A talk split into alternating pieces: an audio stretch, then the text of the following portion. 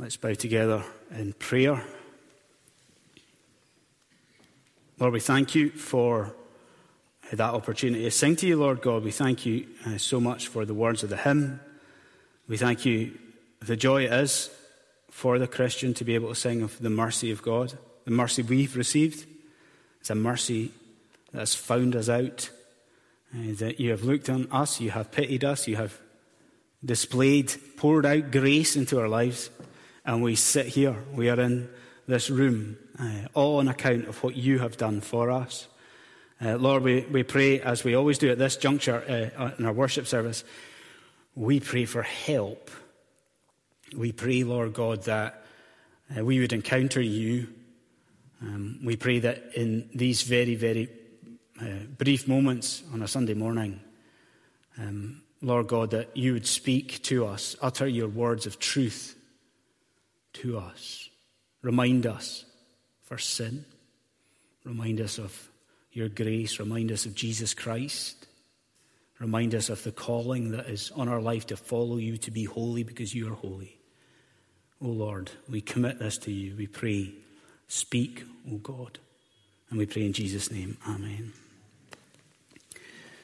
Okay, I, will always, uh, forever, remember one of my final exams that I had at seminary, one of my final exams before I, I went out into pastoral ministry. That will be forever etched uh, in my memory. I studied at ETS, which we've mentioned a moment ago, didn't we? Edinburgh Theological Seminary. So you can picture, there I am in the exam hall. Oh, the fear. I'm there in the exam hall in the centre of the city, in the centre of Edinburgh as an aside, almost unbelievably, every year the same thing happens. At exam time, uh, a busker, he sets himself up outside the exam hall, and what is he playing? Almost unbelievably, he's playing the bagpipes. Can you imagine?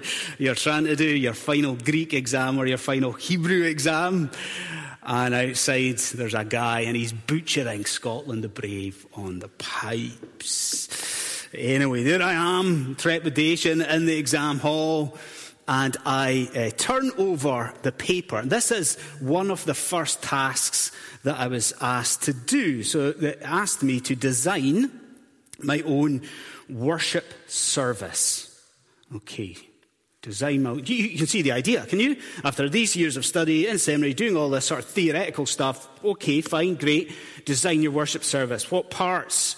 How does it flow? What's to happen in a worship service? What do you think? You're thinking, oh, that sounds a bit easy. Uh, you know, seminary's a write-off. Or are you thinking it sounds very straightforward? Well, is it? I mean, what would you do? I mean, what is important here right now in a Sunday morning? Like, what elements should make up this, this worship service? Or you could, you could go further. Who is it that should be participating in the worship service? What, what are the component parts? You see? I think, honestly, to be frank, I think because we're so diverse, sort of theologically, we would have loads of different ideas, wouldn't we, about a worship service? So there'd be a lot of people in here who would want a really sort of firm, strict liturgy. Wouldn't you? Maybe some would want smells and bells and that sort of thing. There would be others in the room who want, no, want a lot of flexibility so that the Holy Spirit can lead us in the worship service. Some would want like lots of call and response type stuff. Others would want oh, nothing of the sort. Yes? Okay, but the question ro- remains, the question still stands, what should our worship service look like at St. Peter's? And then, why?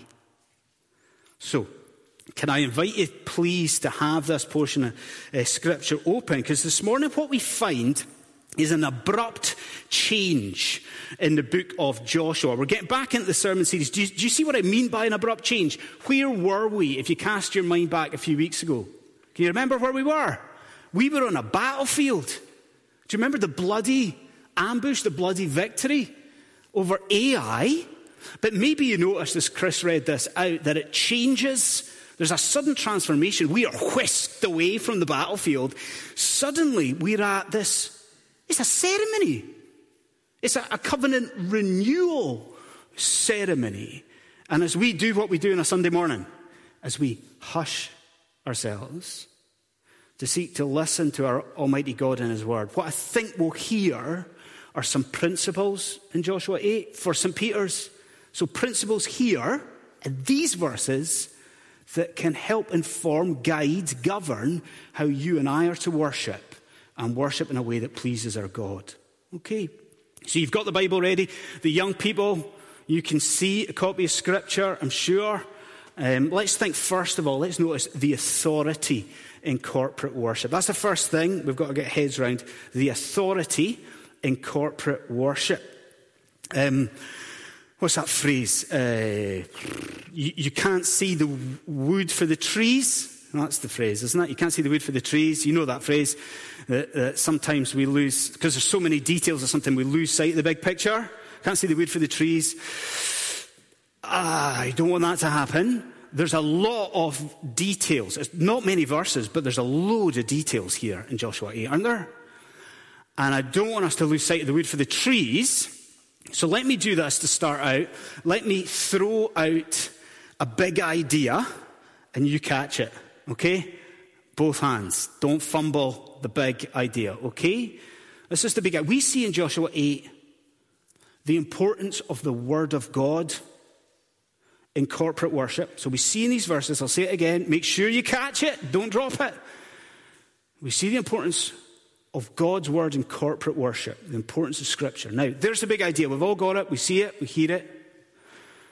But how do we see it in Joshua chapter 8? Let me just point you to a few things to think about. First of all, as the adherence to God's word.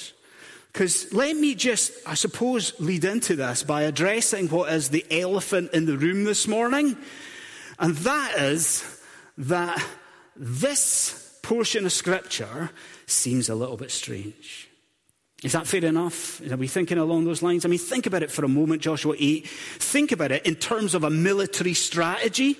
What are the people doing? Come on, they're conquering the land. And you can see it, can you? It's like, we'll get Jericho. Yes. And then what will we do? We'll go into Ai. Yes, we'll defeat Ai. What's next? What's next? Let's walk 25 miles up into the hill country. Let's stand on a couple of mountains and let's shout back and forward to each other. That's what happens here. Are we not scratching our heads a little bit and thinking, well, wait a minute, why are they doing this? Well, to answer this, I need your help. Okay, so I need you, please do this.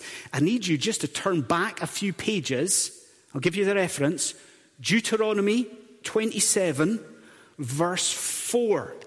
Deuteronomy 27, verse 4. Now, we might not like flicking about in our Bibles in a worship service. Maybe we do, we don't. This will shed light for us on this whole episode, okay? So, you getting there?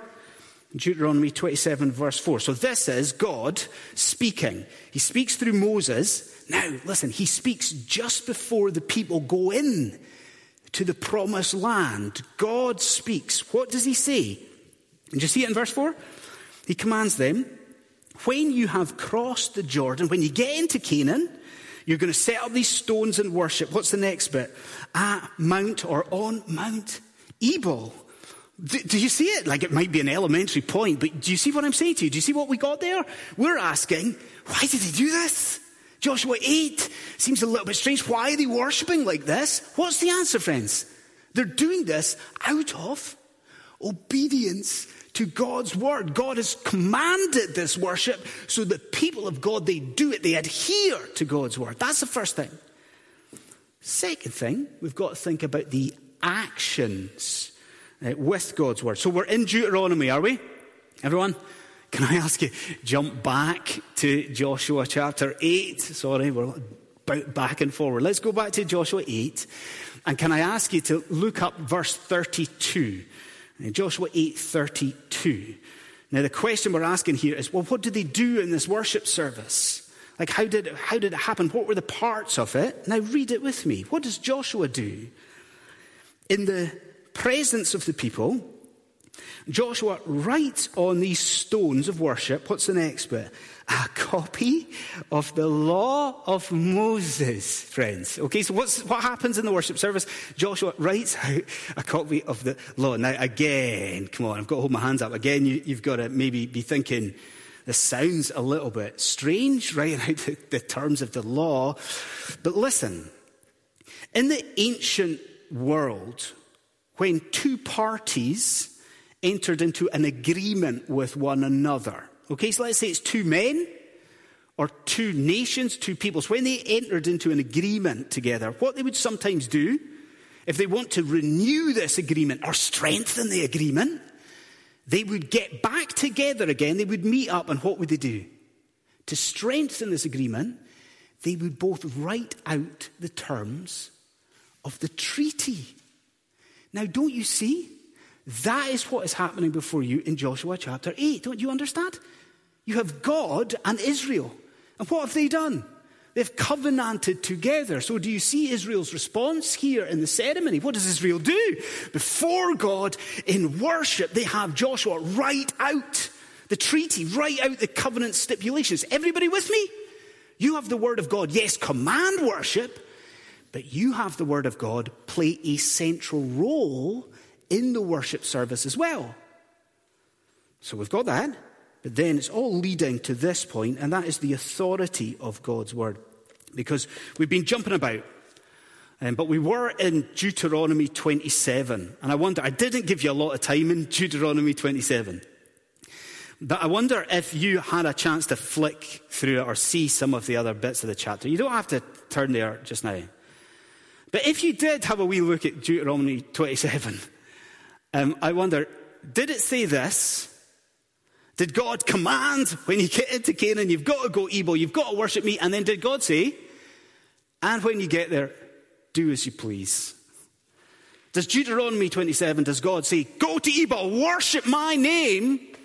And when you get there, just wait to see how the Holy Spirit leads you? Is that what it says? Not a bit of it. If you noticed it, Deuteronomy 27 is incredibly prescriptive in how God is to be worshipped. Did you notice? Now, listen to me. The people of God are told exactly where in the land, exactly where they're to worship. They're told who's got to take part. They're actually told where the ark is to be placed. They're told where the participants are to stand. Do you see the point I'm making? In Joshua chapter 8, everything in worship is appointed, everything is prescribed and prescribed by God's holy law. Isn't that important for us at St. Peter's? I think you know what it's like, what it's been like over the last 18 months, two years. I mean, I'm guessing in a sense that it's been the same here as it was in London, but I'm pretty sure it was. What's happened in the pandemic, right back at the early stages of the pandemic? Our worship services have had to be stripped back to the bare bones. Isn't that right? Can you cast your mind back? Surely that was like that here. Certainly was in London. You know, you go back to the start of the pandemic and I'm making videos. Ugh. I'm editing videos and trying to, like, they're not real worship services, but you get the idea. We're trying to broadcast them and they've got a really short reading and a wee prayer, a wee talk. That's it. Do you remember those times? Was it like that here? Well, look at us now. As things become a little bit more like normal. And as we begin perhaps to begin to add things back into our worship services, do we not at St. Peter's have to be actually very, very careful? Because yes, we are commanded to worship by God's word.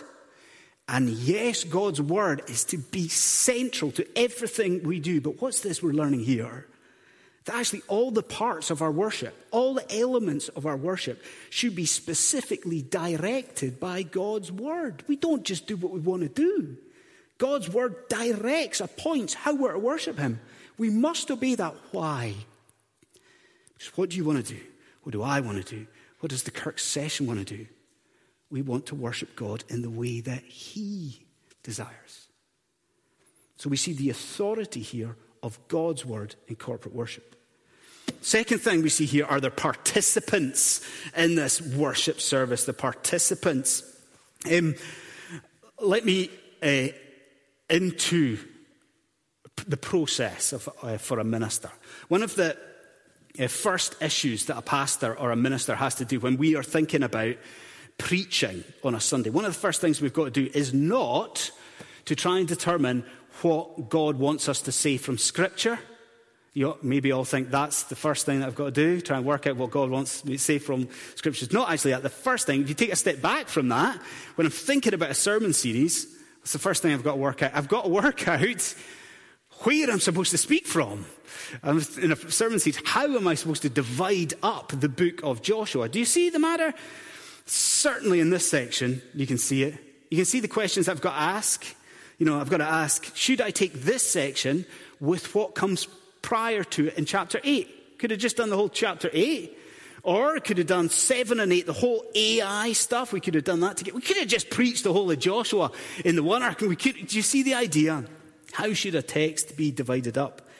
Well, ask just now, right now, you think with me about the participants in this worship service. As you and I think about that, I'm deadly serious when I say that, you know, a minister could come along and preach a very full sermon series on who it is that gathers at Ebal and Shechem to worship God. Honestly, we're not going to do it. but a minister could come and preach a full sermon series on who it is that gathers in this valley to worship God. Now, let me show you what I mean and see if you agree with this. Could we not, first of all, have a sermon on the presence of the sojourners at Ebal. Now, do, do, we know what, what is meant by sojourners? I'm sure that we do. So, sojourners were the group of people who were not originally part of Israel. Come on, think of Rahab in a sense, she's a sojourner, isn't it? She wasn't originally part of Israel, but what's happened? She has come into Israel, not on a temporary basis, not on a temporary basis. She has, well, we go for converted, you see? And she has become part of this community. Well, I ask you, did you notice that twice in this text, the presence of these outsiders, these sojourners, former outsiders, that is mentioned here? And could we not linger on that for a moment? Think about it. Like, could we not, as we've thought about before, could we not have a sermon for the need for us as a community in this place to be a really open fellowship of believers? It's not an easy thing to be or to do. But could we not, could we not linger on that? Could we not have a sermon on the need for us to be willing to embrace anyone who comes through those doors, regardless of their background, anyone who comes longing to worship the Lord Jesus Christ? We could, couldn't we? The sojourner. Second, I wonder if you would agree. Could we not also have a sermon on the presence of kids at Ebal? Look at verse 35. Verse 35. Now, just as um, in other portions of Scripture, just as in Nehemiah 8, if you want, where the people of God, they gather together before Him in worship, what does Scripture do? Scripture underlines the fact that the children were present in worship. Don't you love it though? Have you've got the ESV? I don't know what it is in the NIV, but do you see what it is in the ESV if you've got it? Do you see how they're described? Isn't it great? The little ones. the little ones were there. They weren't ex- excluded, they were included in the worship of God. Couldn't we? Couldn't we at St. Peter's have a sermon on that? Should we not? Ought we not at least to pray fervently that we can work through that principle as a church.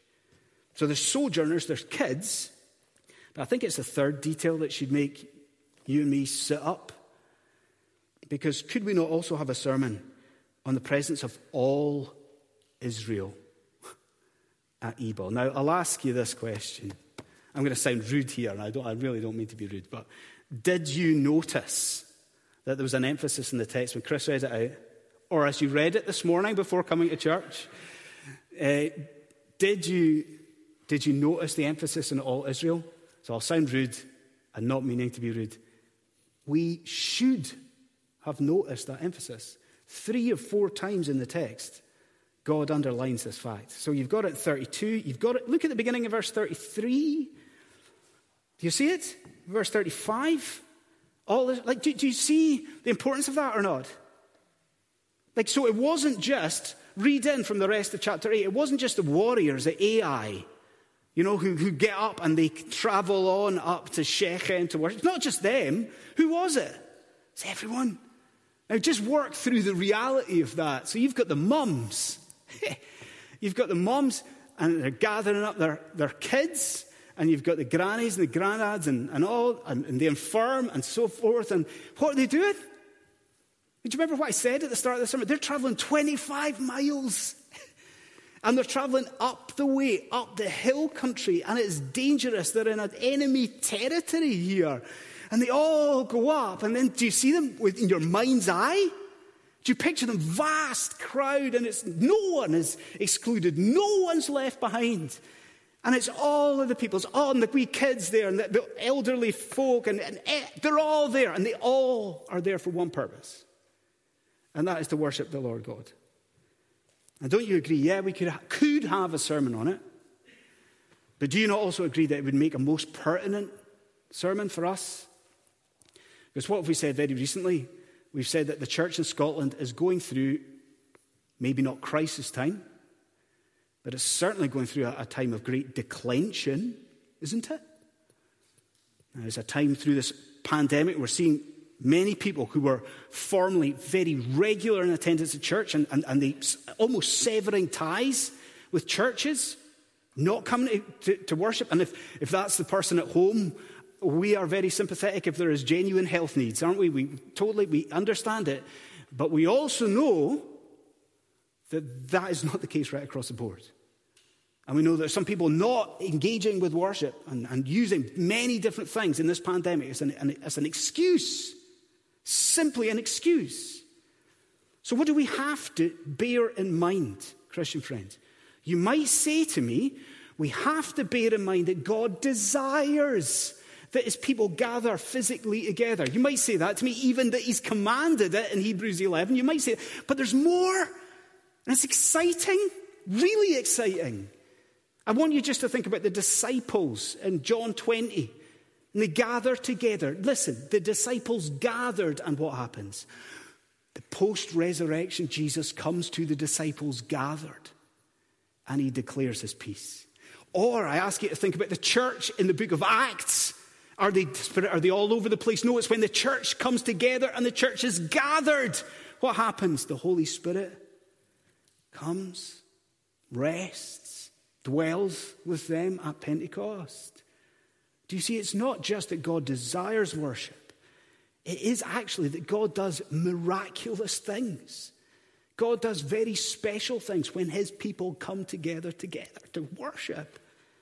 And so I implore you to emboss corporate worship in your diary. Let nothing else be a priority over this. Let's next Sunday do as they do here. And let all Israel, all Israel come together to worship. So we see the authority, God's word. We see the participants. Who is it? All of us in worship. And the third thing is the demand of corporate worship. Um, do we all in the room know what is meant by uh, GPS? GPS. Now, I've gone and got myself into bother there because I've just immediately forgotten what that stands for. Uh, what is Global Positioning System? That's it. Good. Uh, GPS, we know what GPS is, do we? So you open up your phone, you open up a map, and there'll be this little blue dot in your face. Won't it be pulsating? It'll show you uh, where you are. Well, if we had, if we were amongst the people of God in Joshua 8 and we opened our phone and we had GPS, would you not agree with me that it is incredibly precise? Did you notice if you've got Deuteronomy 27 and this section of Scripture, Scripture goes out of its way to show you exactly where the people need to be. So I guess the question that I've got and I've, I've had in preparation, and the question you might have, is why? Now, if I asked you that, you might say, well, Andy, they go to Shechem, they go to Mount Ebal because Deuteronomy 27 commands them to. Would you say that to me? But I would say back to you, but why does Deuteronomy 27 specify this location? Do you see the, the point that I'm making? The question why on earth? You've got all of Canaan, and it's a big place. Why is it that God goes to such lengths to say, no, you've got, no, no, it's not just you've got to worship me. You all have to go there. It has to be exactly at that point. Why? That's the question. You see the question? Give you two very brief answers to it. First, they have to go to Shechem to underline God's faithfulness. Um, you know your Bible. I'm sure you know your Bible. You know your Bible probably better than I do. I'm sure you, you know your Bible well. So if I say the name Shechem to you, what do you think? Does it ring any bells, Shechem? I think for some of us, we, we think, yes, wait a minute, that's where Jacob bought. It was uh, Genesis 33. Jacob buys a strip of land.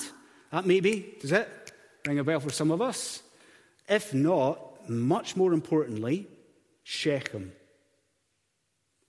was a place in Genesis 12 where Abraham, now follow me, who's Abraham? Abraham, think about the link. Abraham is the one who first receives the promise of this land. And in Genesis 12, Shechem is the very place where Abraham comes, receiving the covenant promises, and he builds an altar.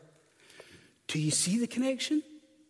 Like, do you see what God is doing by his grace here? God in Joshua 8 specifies where they're to go. He says, You go to that place in order to remind the people of his enduring faithfulness. He says, you, You've come in the land, go back to the place where Abraham received covenant promises and built the altar, so you will remember that time doesn't erode God's faithfulness, doesn't erode it.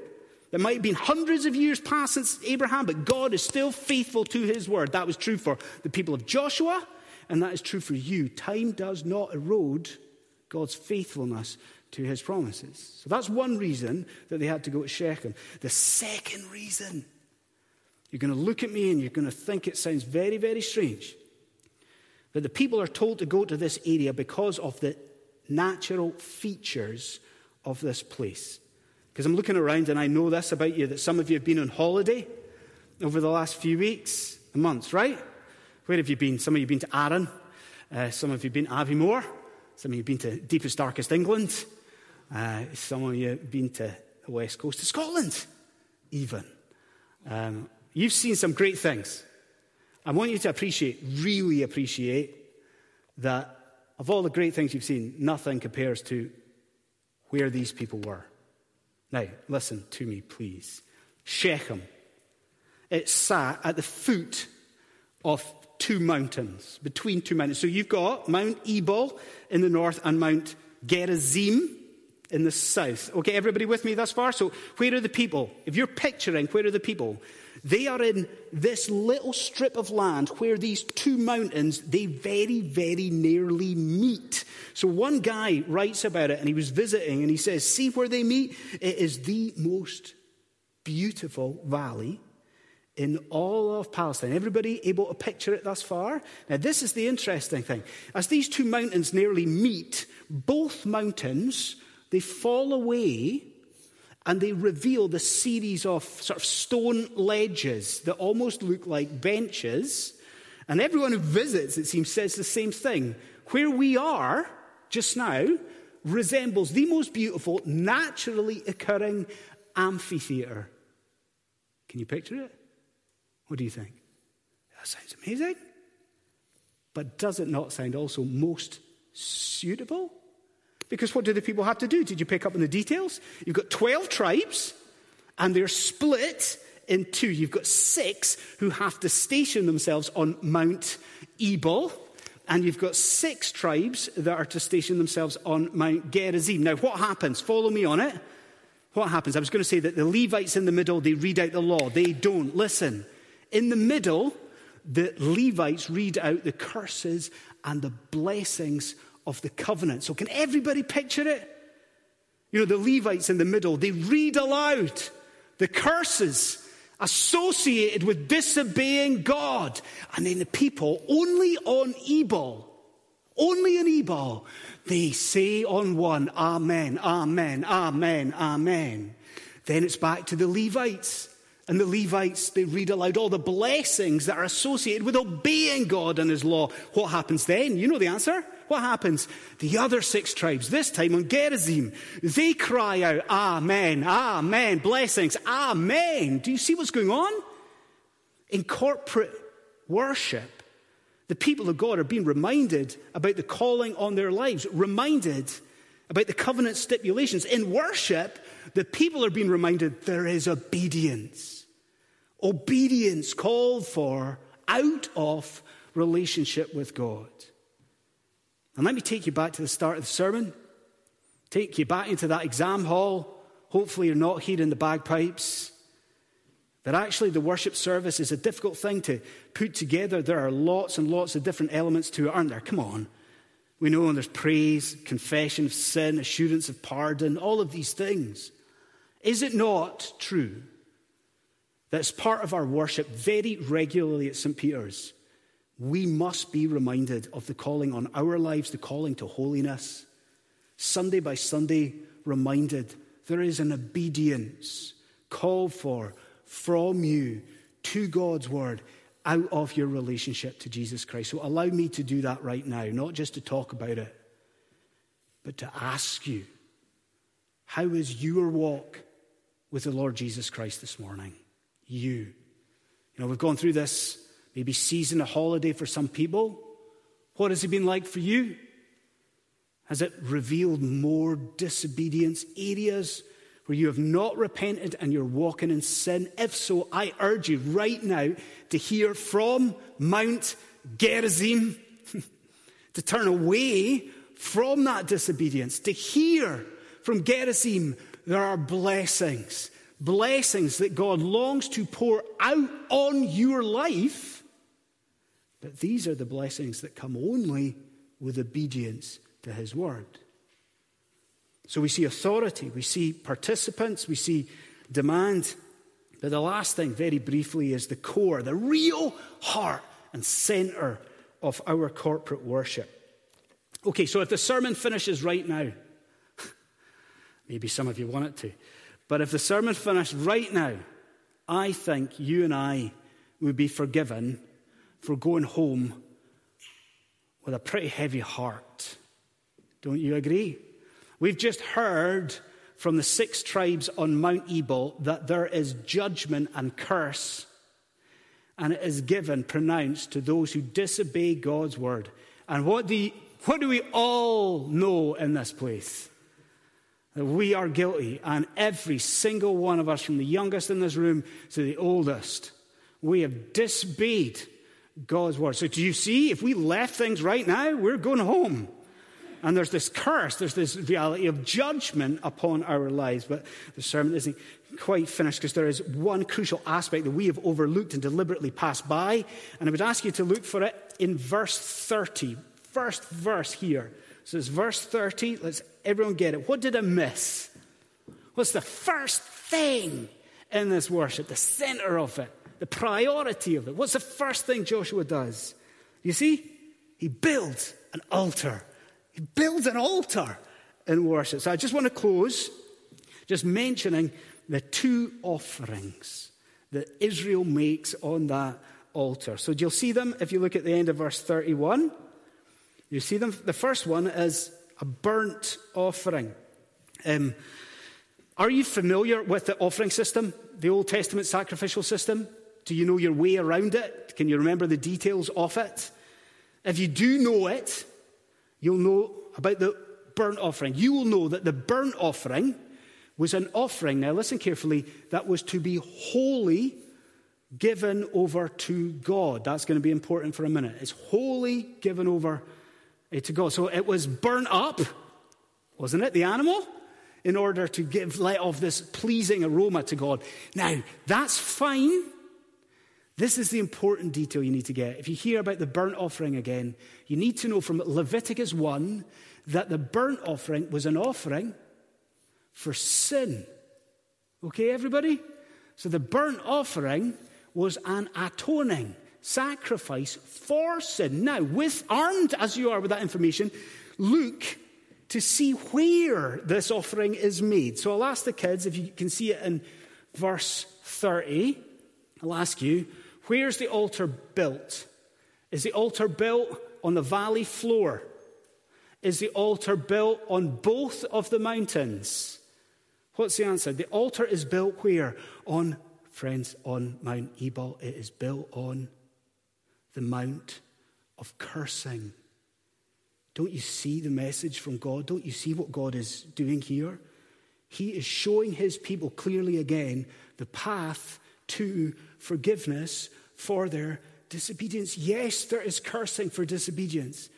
Yes, there is judgment, but don't you see God is showing them that he would accept a victim, an innocent victim in their place. God is pointing them to the fact that He would accept a sacrifice, a substitute for them. And doesn't that thrill your heart? Because I think if you're a Christian in the room, surely you recognize what this is pointing you to. Do you? And to see you forgiven. You are disobedient. You have broken God's law, but to see you forgiven for that disobedience, what has happened? But an offering has been made for you. The very Son of God Himself has gone up the mount of cursing for you. What did we say last time out? Do you remember? What did we see at Ai? That he became a curse. There's a curse that should be for you, and he became a curse for you that you might be redeemed from that. You are being pointed in Joshua 8 to Calvary, but then we close with the other offering in verse 31, because we're told there is also a peace offering. So again, I ask you, it's a strange question, I suppose, but again, I ask you, uh, are you familiar with the offering system in the Old Testament? If you are, you know that the peace offering was very, very different to the burnt offering. What did we say a moment ago? where the burnt offering was wholly given over to God. Not so with the peace offering. I love this detail. With the peace offering, where most of the parts of the animal were supposed to be given over to God, the worshipper in the peace offering was to keep part of the meat for themselves. Now, Christian friend, do you not see the significance of that and how marvelous it is? Do you not? That the worshiper, having had their sin dealt with, they've had their sin atoned for, they could now enjoy this meal with the Almighty. They could enjoy this sharing, this participation with God. God eating, them eating of the same thing, the same of. That's why in Scripture, very often it's rendered a fellowship offering. It is so often in the Bible associated with joy. Deuteronomy 27 tells you that these people, they offered this peace offering and then they danced. They rejoiced because of the intimate fellowship they had with God because of their forgiven sin. And yes, this morning, you and I, if you're a Christian, we can delight as well. Can't we? Because we know what this points us to. We are forgiven. All of that guilt and disobedience and the shame of it is gone. And what happens this morning? Why is corporate worship so special? Because we come in here forgiven, redeemed. We get to enjoy a peace offering. Right now, you get to enjoy that fellowship, that participation with the eternal God, all on the basis of Christ's spilled blood. Yes, we could go linger there. But I want to end just by speaking to you at home, the live stream, on the video, in this room, who doesn't know Jesus Christ. I want to tell you how you can have that fellowship with God. Because if you got your GPS, anyone remember where we are? Shechem. What you need to know is, in the New Testament, Shechem goes by a different name. In the New Testament, Shechem goes by the name Sychar. Ringing any bells? Come on. So, this beautiful valley, this lush valley, shaped like an amphitheater, where Jacob, he bought that strip of land, he went on to build a well. And this very location where they worship, many years later, is where the Lord Jesus Christ, in his earthly ministry, he comes for water and he meets the woman of Samaria at the well, at this very spot. And if you are not a Christian, I want you to hear very clearly what Jesus says to this person. This person who is desperate for satisfaction, this woman who has been going about doing all things, looking for fulfillment, cannot find any. And Jesus says to her, Whoever drinks of the water that only He gives, that person will never be thirsty again. If you're not a Christian, I hope you understand the meaning of that. That it is only Jesus Christ who can satisfy your soul. It is only Jesus Christ who can provide you with fellowship and forgiveness. Jesus Christ has lived perfectly and died and opened the way to the most holy place, the, the curtain of the temple tearing.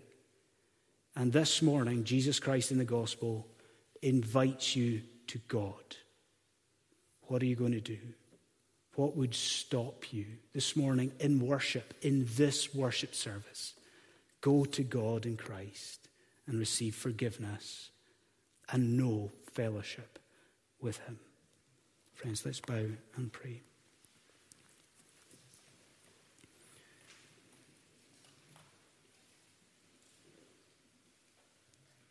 Gracious Lord, we thank you for what we learn in Scripture about the place that corporate worship has in your sight, that uh, you have saved us and we are individually, in a sense, we are, we are saved and we can worship you in our homes. But we thank you that we're called into a body, an ecclesia, uh, an assembly that is a special thing for the people of God to gather Sunday by Sunday before you. We thank you that this is not a burden, a duty, not just a habit, but it's a joy because we are redeemed. We are saved by the blood of Jesus, the, the burnt offering, wholly slain, the lamb, wholly slain on the Mount of Cursing for us. Lord God, help us to, to come in sincerity and we thank you for Christ. We pray in his name. Amen.